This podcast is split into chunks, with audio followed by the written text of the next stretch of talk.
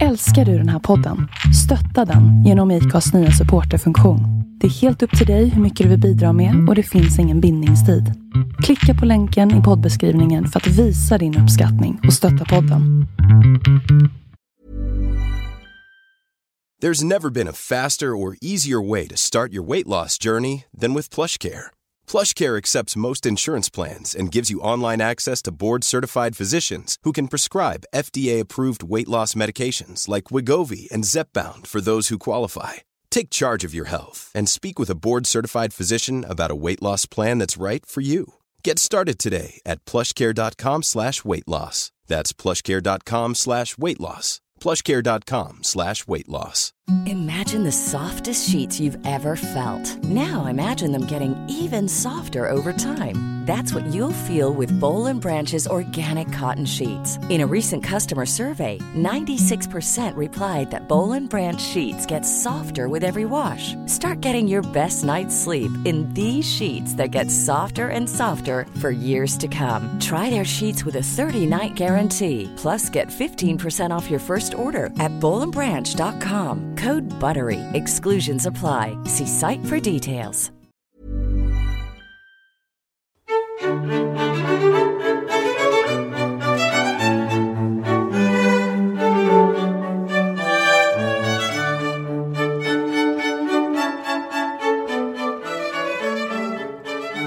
Hej och välkomna till femte delen av vår podcast Vi går till historien.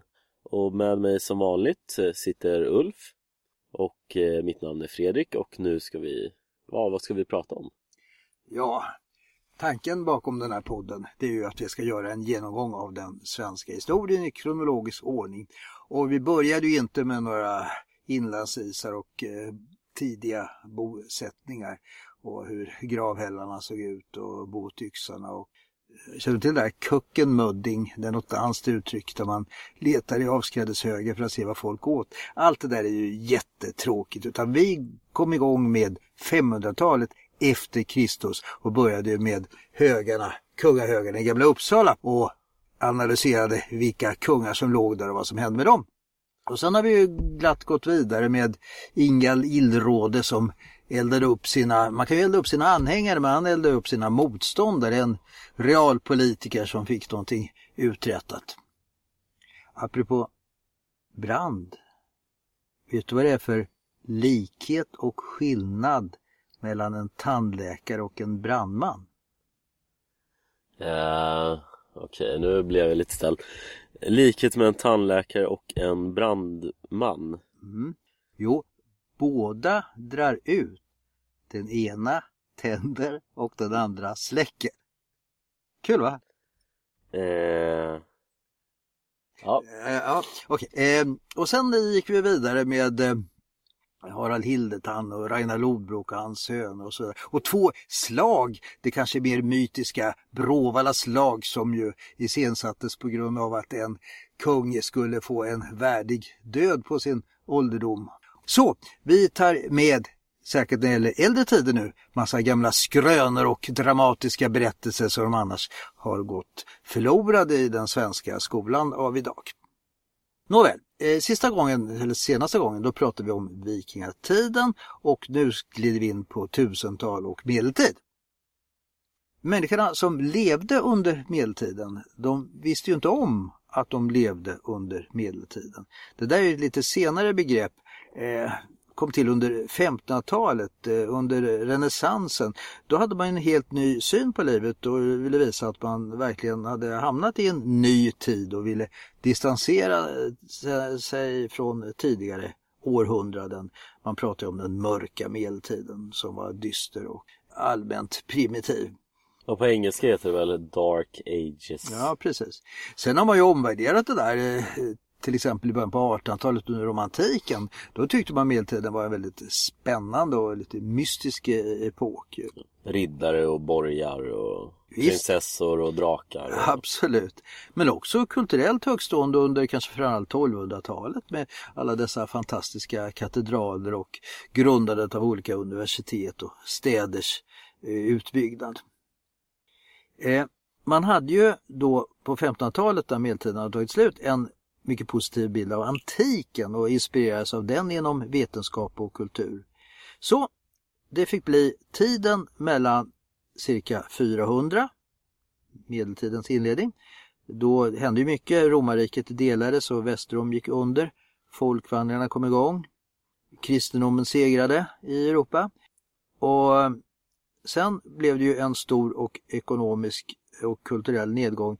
Eh, men 1500 då bland annat den antika vetenskapen och kulturen kommer tillbaka. Människan sattes i centrum igen istället för den kollektiva kyrkan. Konstnären målade tavlor som föreställde vanliga människor i vardagssituationer, inte bara religiösa motiv med Jesus och profeter och helgon och så. Ja, det hände ju mycket då som du vet. Den heliocentriska världsbilden, alltså att solen är centrum istället för jorden geografiska upptäckter. Va? Vasco da Gama finner sjövägen till Indien, Columbus och Amerika och Magellans världsomsegling och, och så vidare. Det gjorde att man talade om den nya tiden. Och sen dess har man inte kommit på någon, någon ny epok utan vi, vi befinner oss väl fortfarande i den nya tiden. Men det här handlar ju då om svensk och nordisk historia och då hände inte så mycket omkring 400. Järnåldern eh, rullade på. Utan därför säger man att medeltiden hos oss börjar först omkring 1000 eller 1060. Då vikingatiden tagit slut och vi blev kristna. Alltså, nordisk medeltid är kortare än den europeiska. Här talar vi om tusental till 1500. Om man ska ha en bortre gräns så kanske man kan nämna 1520, Stockholms blodbad eller Gustav Vasa kommer till makt. De här svenska kungarna vi nu hittills talat om, eh, de håller kanske inte alltid för en källkritisk granskning men berättelserna kring Inga Lillråd och Harald Hildetand och Ragnar Lodbrok och, och så vidare. Eh, alltså tidigare avsnitts huvudpersoner. Exakt. Eh, då, då vill ni få reda på mer om någon är det bara att lyssna ja, på våra tidigare, tidigare fyra De finns avsnitt. tillgängliga. Mm, det är bara att gå till historien. Ja. ja. Eh, och Eh, som jag nämnde förut så tillhör ju de berättelserna den svenska kulturhistorien. Spännande berättelser som är värda att behålla. Trots att, eller kanske just på grund av, att man inte längre läser så mycket om de här i den svenska skolan.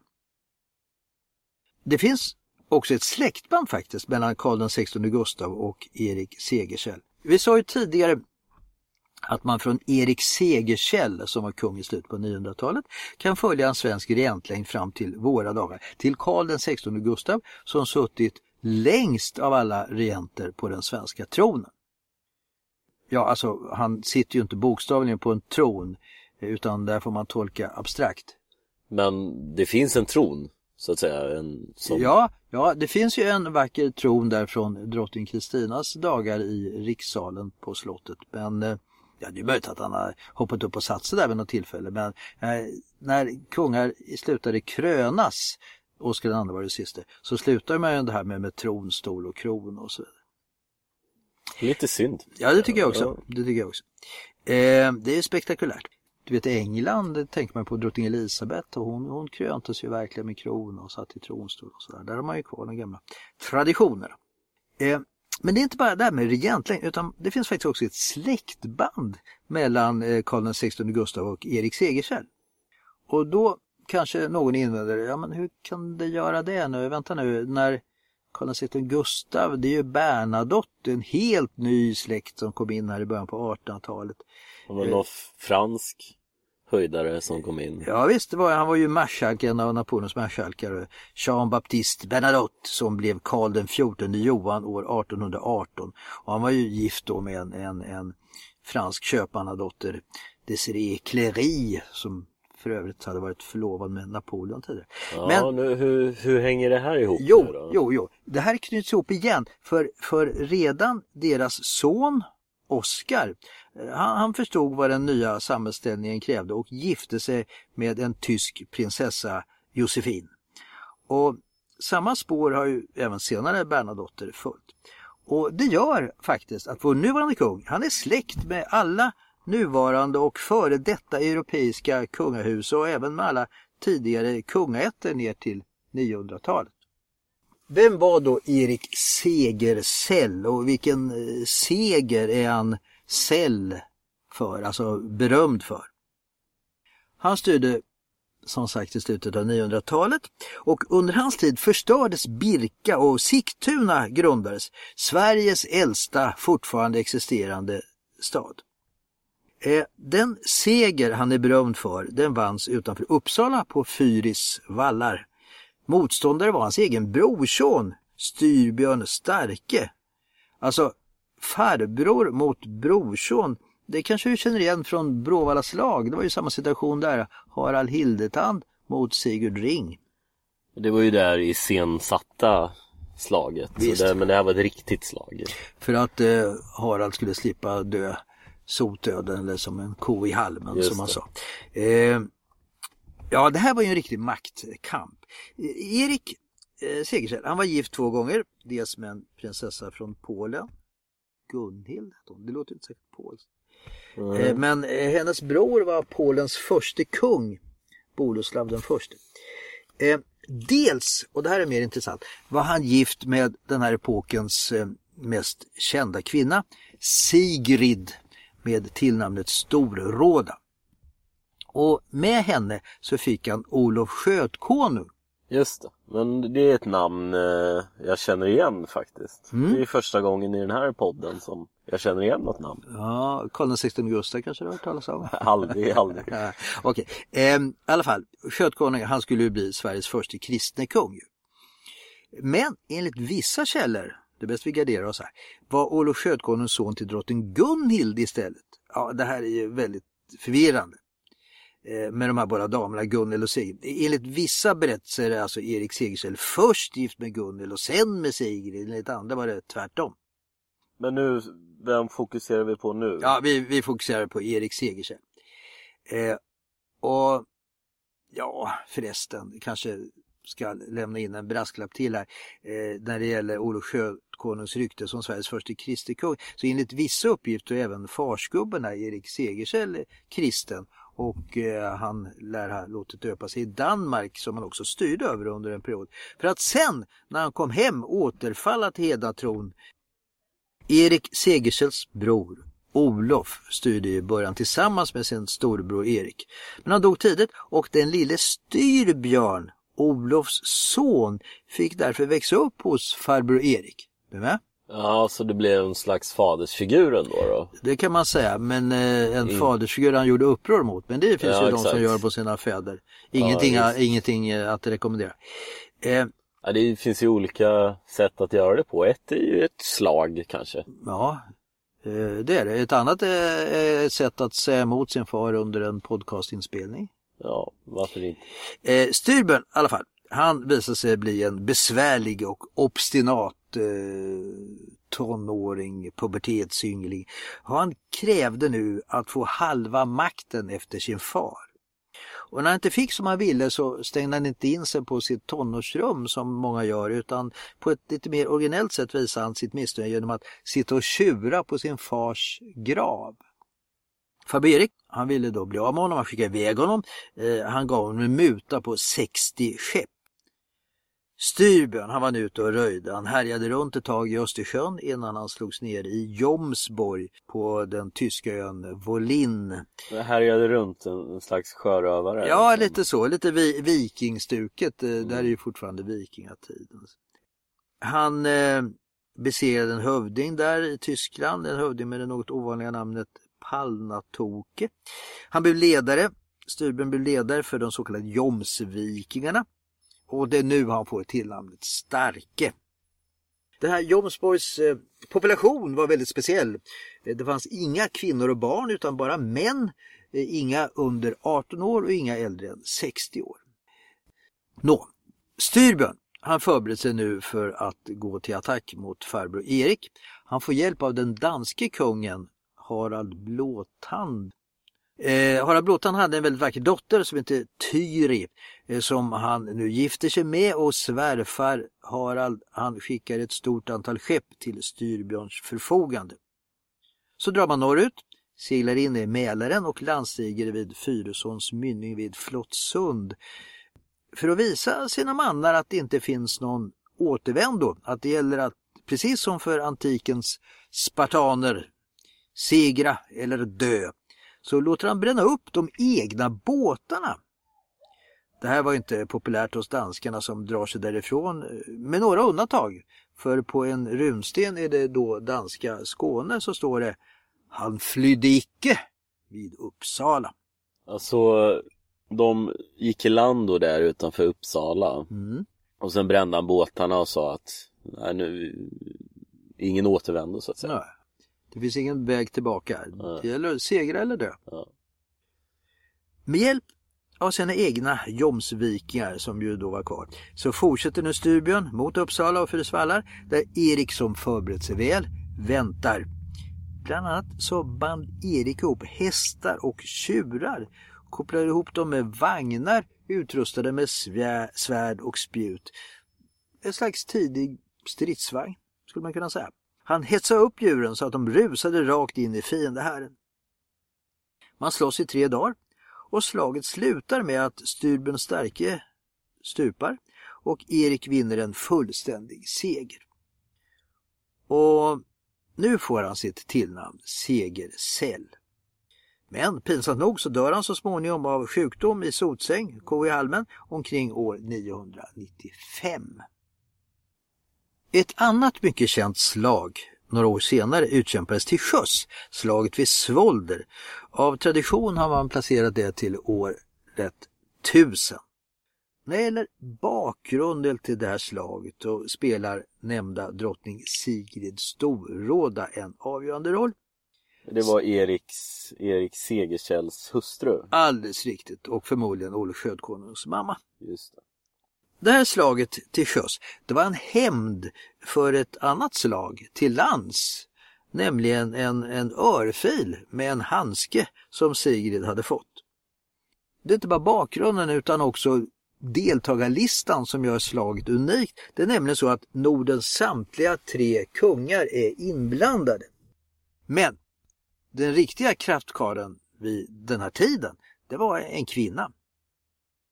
Innan vi nu fortsätter med alla kungar kan vi stanna upp och stå fast att många drottningar också spelat viktiga roller. Bara två svenska kungar under alla de här åren har varit ogifta. Dels Karl XII ju, som inte hade tid att gifta sig. Han var gift med sin armé brukar man säga. Och så var det 1200-talskungen Johan Sverkersson som inte hann gifta sig innan han dog väldigt ung. Många kungar var gifta flera gånger med olika drottningar. Men det finns också en rad drottningar som var gifta med flera kungar. Och det här är Sigrid Storråda ett bra exempel på. Alltså, enkedrottningar var under medeltiden ett eftertraktat parti på den kungliga äktenskapsmarknaden. Eh, de blev så att säga gärna återanvända. Ja, det var efter när Erik hade, hade dött eh, kort efter Uppsalaslaget. Just Då det. blev Sigrid änka. Precis, Ja. så, så var det ju. Eh, och de här, de här alltså kungliga äktenskap, de hade ju ingenting med kärlek att göra. Kung söker fru av politiska skäl. Det kunde skapa ett förbund eller eh, en fred mellan parternas hemländer. Ofta, ja faktiskt ända fram till 1800-talet hade de kungliga makarna inte ens träffats före bröllopet. Här kan man verkligen prata om blind dates. Nå, nu återvänder vi till Sigrid. Hon är nu alltså, som du konstaterade, ensam. Hon styr med kraft sina många gårdar i Västergötland. Erik Segersäll är alltså död och sonen Olof Skötkonung har tagit över. Olof Skötkonung brukar historiker omnämna som den första som med säkerhet styrde över både Svealand och Götaland.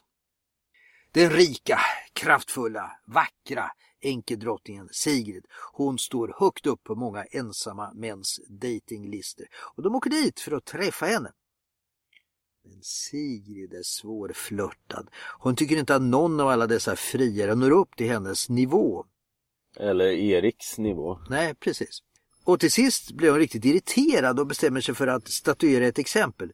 Hon söp två energiska friare, en med ryskt ursprung och en med norsk bakgrund. För övrigt fadern till Olof den helige. Under bordet satte sedan eld på eh, festlokalen eh, varvid de båda försmådda friarna brann inne. Enligt svensk tradition. Precis. eh, ja, det var den här kraftfulla avspisningen av de båda fienderna som gav Sigrid det här hedersnamnet Storråda. Den aktuella värdegrunden var under den här tiden något annorlunda än dagens. Nå, när nu inte besökande friare höll måttet i hennes ögon bestämde sig Sigrid för att istället själv söka upp en lämplig kandidat. Och en sån fanns nu i den norske kungen Olav Tryggvason som efter att ha avverkat en rad fruar nu var singel.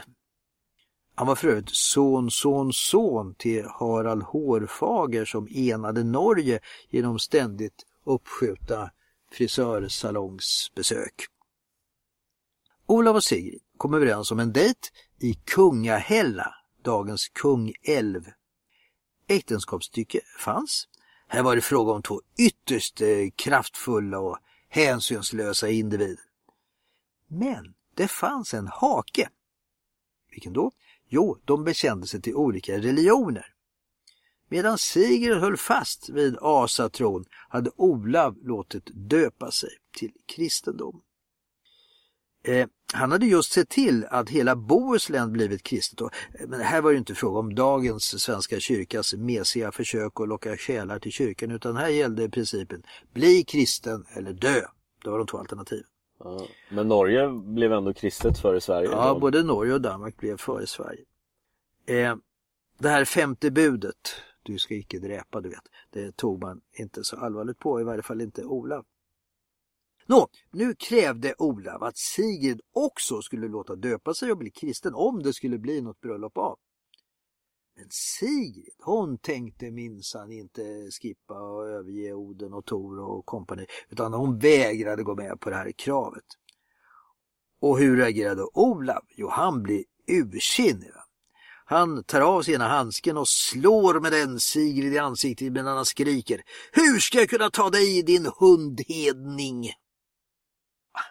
Det här var ju inte den bästa början på ett, eh, ett förtroendefullt äktenskap så Sigrid svarar Det här ska bli din bane. Det vill säga, det här ska du få ångra med din död. Ryan Reynolds här från Mint Mobile. Med priset på nästan allt som går upp under inflationen, trodde vi att vi skulle bring våra priser down. So to help us, we brought in a reverse auctioneer, which is apparently a thing. Mint Mobile unlimited premium wireless. Ready to get 30, 30, bit to get 30, bit to get 20, 20, 20, bit to get 20, 20, bit to get 15, 15, 15, 15 just 15 bucks a month. So, Give it a try at mintmobile.com/switch. slash $45 up front for 3 months plus taxes and fees. Promo rate for new customers for limited time. Unlimited more than 40 gigabytes per month slows. Full terms at mintmobile.com. If you're struggling to lose weight, you've probably heard about weight loss medications like Wigovi or Zepbound, and you might be wondering if they're right for you. Meet PlushCare, a leading telehealth provider with doctors who are there for you day and night to partner with you in your weight loss journey. If you qualify, they can safely prescribe you medication from the comfort of your own home. To get started, visit plushcare.com slash weight loss. That's plushcare.com slash weight loss. plushcare.com slash weight loss. There's never been a faster or easier way to start your weight loss journey than with PlushCare. PlushCare accepts most insurance plans and gives you online access to board-certified physicians who can prescribe FDA-approved weight loss medications like Wigovi and Zepbound for those who qualify. Take charge of your health and speak with a board-certified physician about a weight loss plan that's right for you. Get started today at plushcare.com slash weight loss. That's plushcare.com slash weight loss. plushcare.com slash weight loss.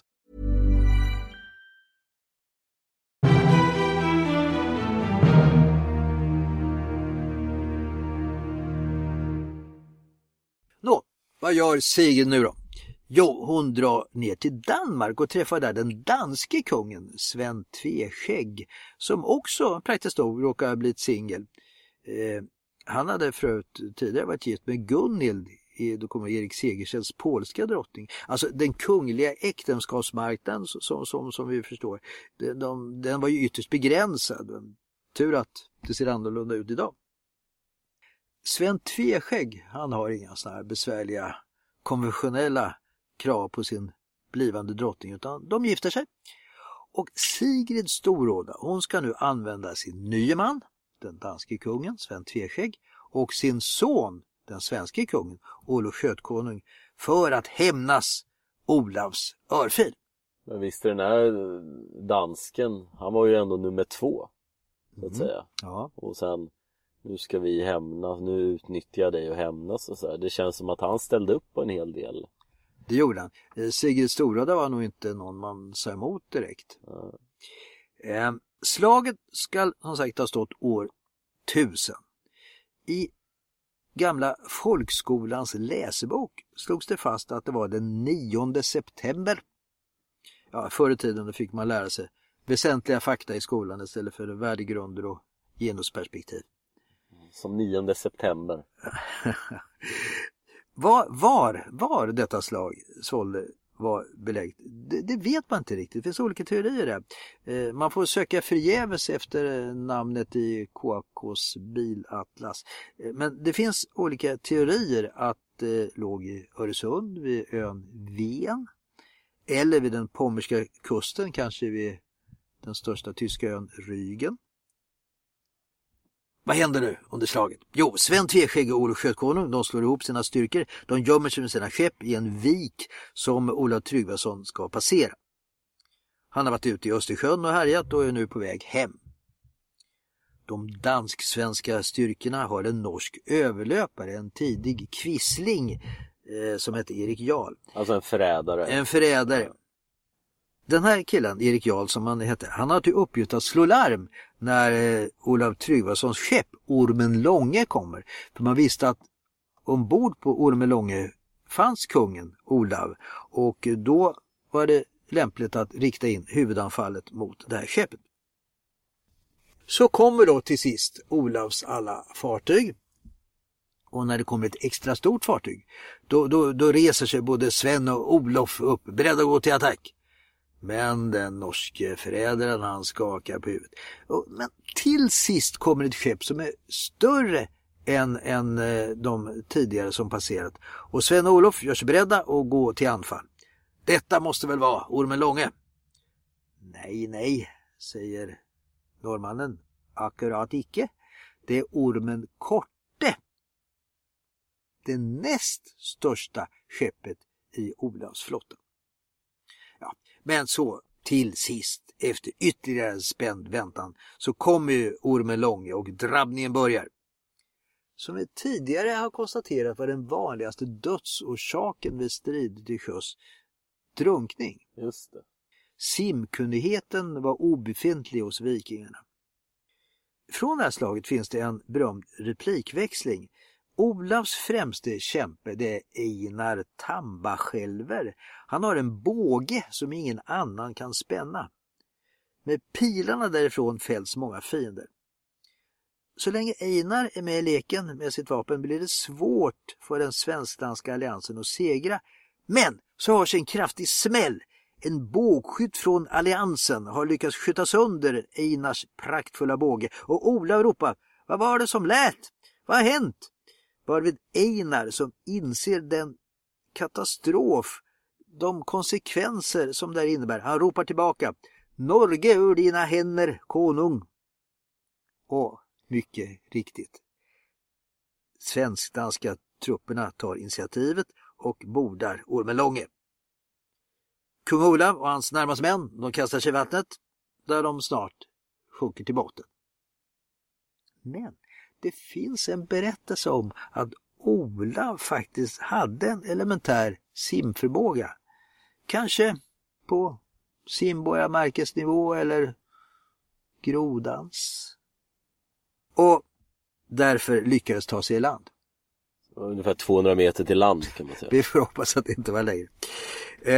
Sen finns det historier om att den besegrade kungen for söderut ända till Orienten och många år senare stötte norska charterturister, pilgrimer i Jerusalem på en gammal fattig man med långt grått eh, skägg som satt i ett hörn där i en av stadens krokiga gränder. Och han ropade till dem på norska. Gubben frågade om tillståndet i Norge, om någon mindes den gamle kungen Olav Tryggvason. Eh, men så försvann han utan att visa några identitetshandlingar. De norska resenärerna de fick en känsla av att det inte var någon mindre än kung Olav som de mött. Men resultatet av slaget vid Svolder blev alltså att Sigrid fick sin hämnd på Olav. Ja, hon skulle ha passat bra i dagens kulturella klimat. Hon hade varit en framgångsrik tolkare av metoo-kampanjen om det funnits redan då. Ja, han fick ju ångra sin lavett om man säger så. Minst sagt, det var ett, ett dyrt pris han fick betala där. Då, nu lämnar vi Svolder och eh, nu ska vi återvända lite grann till, till det andra fenomenet som gör att det, forntiden här tar slut och medeltiden börjar. Dels var det alltså att vikingatiden tar slut men också kristnandet av, av Sverige. Vi talade ju tidigare om Anskar. Han lyckades ju i början av 800-talet eh, träffa de svenska kungarna Björn och Olof och grundade en liten kristen församling. Till skillnad från de allra flesta missionärer så kom han hem med livet i behåll.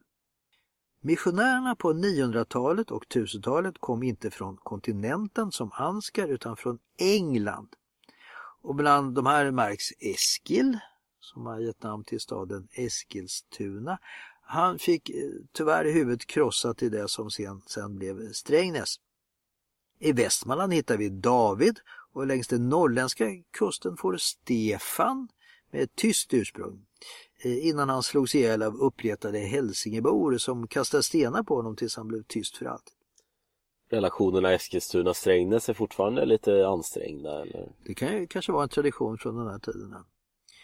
Eh, det finns de som menar att det är den här Stefan eller Staffan som tvångskommenderade strutförsedda förskolebarn eh, tvingas sjunga om vid eh, Lucia och inte eh, den Stefanus, den första kristna martyren som vi kommer ihåg varje annan dag jul.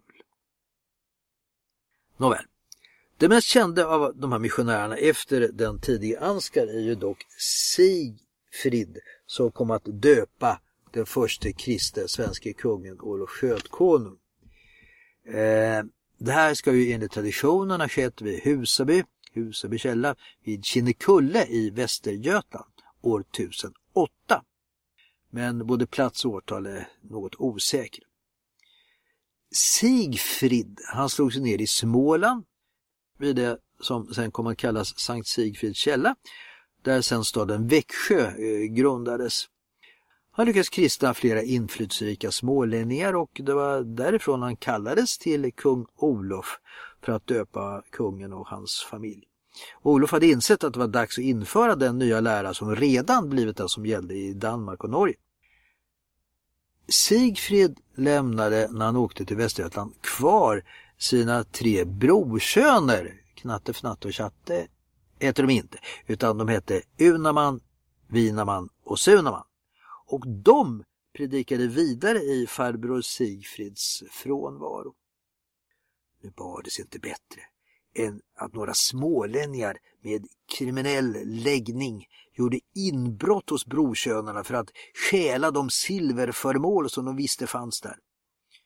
Oturligt för inbrottstjuvarna och katastrofalt för brokönarna var att de senare kom hem och ertappade tjuvarna på bar gärning. Tjuvarna agerade snabbt och högg huvudet av alla tre brorsöner. Huvudena la de i en hink och slängde ut den i den närbelägna Helgasjön. Det finns gott om sjöar i Växjötrakten och det vittnar ju än idag namnet på Sveriges mm, nu mest framgångsrika ishockeylag, Växjö Lakers, om. Nå, de huvudlösa kropparna av de tre brorsönerna grävde man ner i skogen. När sen Sigfrid kom hem efter döpandet av Olof Skötkonung, då hittade han inte sina brorsöner hur mycket han än ropade Unaman! Vinoman! Sunaman! Kom fram! Medan han gick vid Helgasjöns strand funderande på om han skulle kalla in Missing People eh, så såg han plötsligt ett ljussken på vattnet och strax därpå hörde han vacker psalmsång. In mot land kom hinken. guppande med de tre avhuggna brorkönershuvudena som trots sin belägenhet sjöng salmer för full hals. Ja. Självklart sjöng de salmer. ja, eh, märkligast är kanske att de kunde sjunga överhuvudtaget. Men ja, jag, jag, märker, jag märker en aning skepsis hos dig där. Och det är ju möjligt att den här historien inte skulle tåla en, en, en modern källkritisk granskning. Eller, eller Sigfrids, eh, så att säga, Sigfrids berättelse. ja, eh, ja men det, man kan säga så här att det är kanske hans eh, subjektiva upplevelse. Ja. Eh, nåväl, hur reagerar Sigfrid? Jo, han blir ju, han blir ju mäkta förgrymmad naturligtvis. Han begraver sin, sin, sina brorköners huvuden och sen kontaktar han Olof Skötkonung som la tunga böter på traktens befolkning. De ligger där och sjunger under jorden än idag. Kanske det. Eh, även om missionärerna var smarta nog att sitt kristnande sikta in sig på kungar och hövdingar för att sedan få resten av befolkningen att haka på, tog det tid att kristna hela Sverige. Och det är ju fullt förståeligt att många tvekade inför religionsbytet. Asatron den var ju full av livslust och livsbejakande, av att ta för sig av livets goda och ett frossande.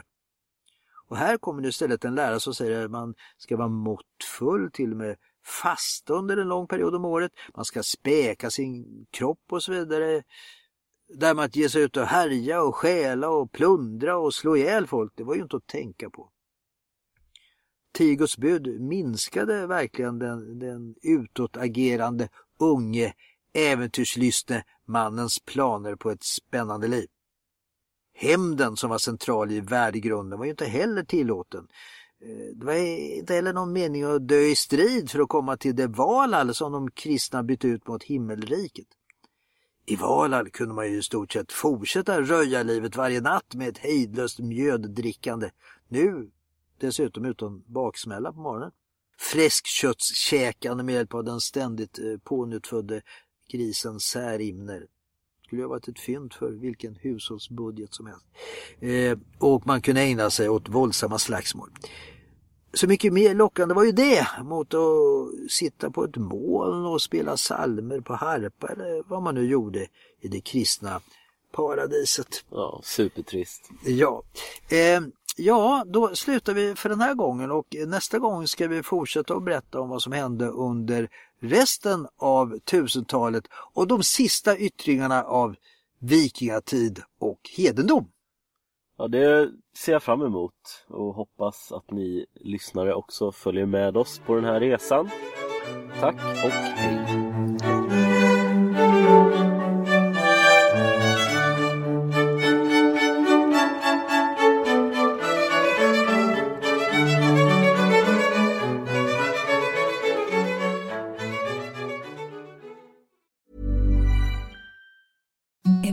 Softest sheets you've ever felt. Now imagine them getting even softer over time. That's what you'll feel with Bowl and Branch's organic cotton sheets. In a recent customer survey, 96% replied that Bowl and Branch sheets get softer with every wash. Start getting your best night's sleep in these sheets that get softer and softer for years to come. Try their sheets with a 30-night guarantee. Plus, get 15% off your first order at bowlandbranch.com. Code BUTTERY. Exclusions apply. See site for details.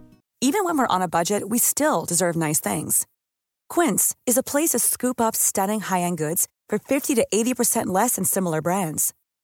They have buttery soft cashmere sweaters starting at $50, luxurious Italian leather bags, and so much more. Plus, Quince only works with factories that use safe, ethical, and responsible manufacturing. Get the high-end goods you'll love without the high price tag with Quince.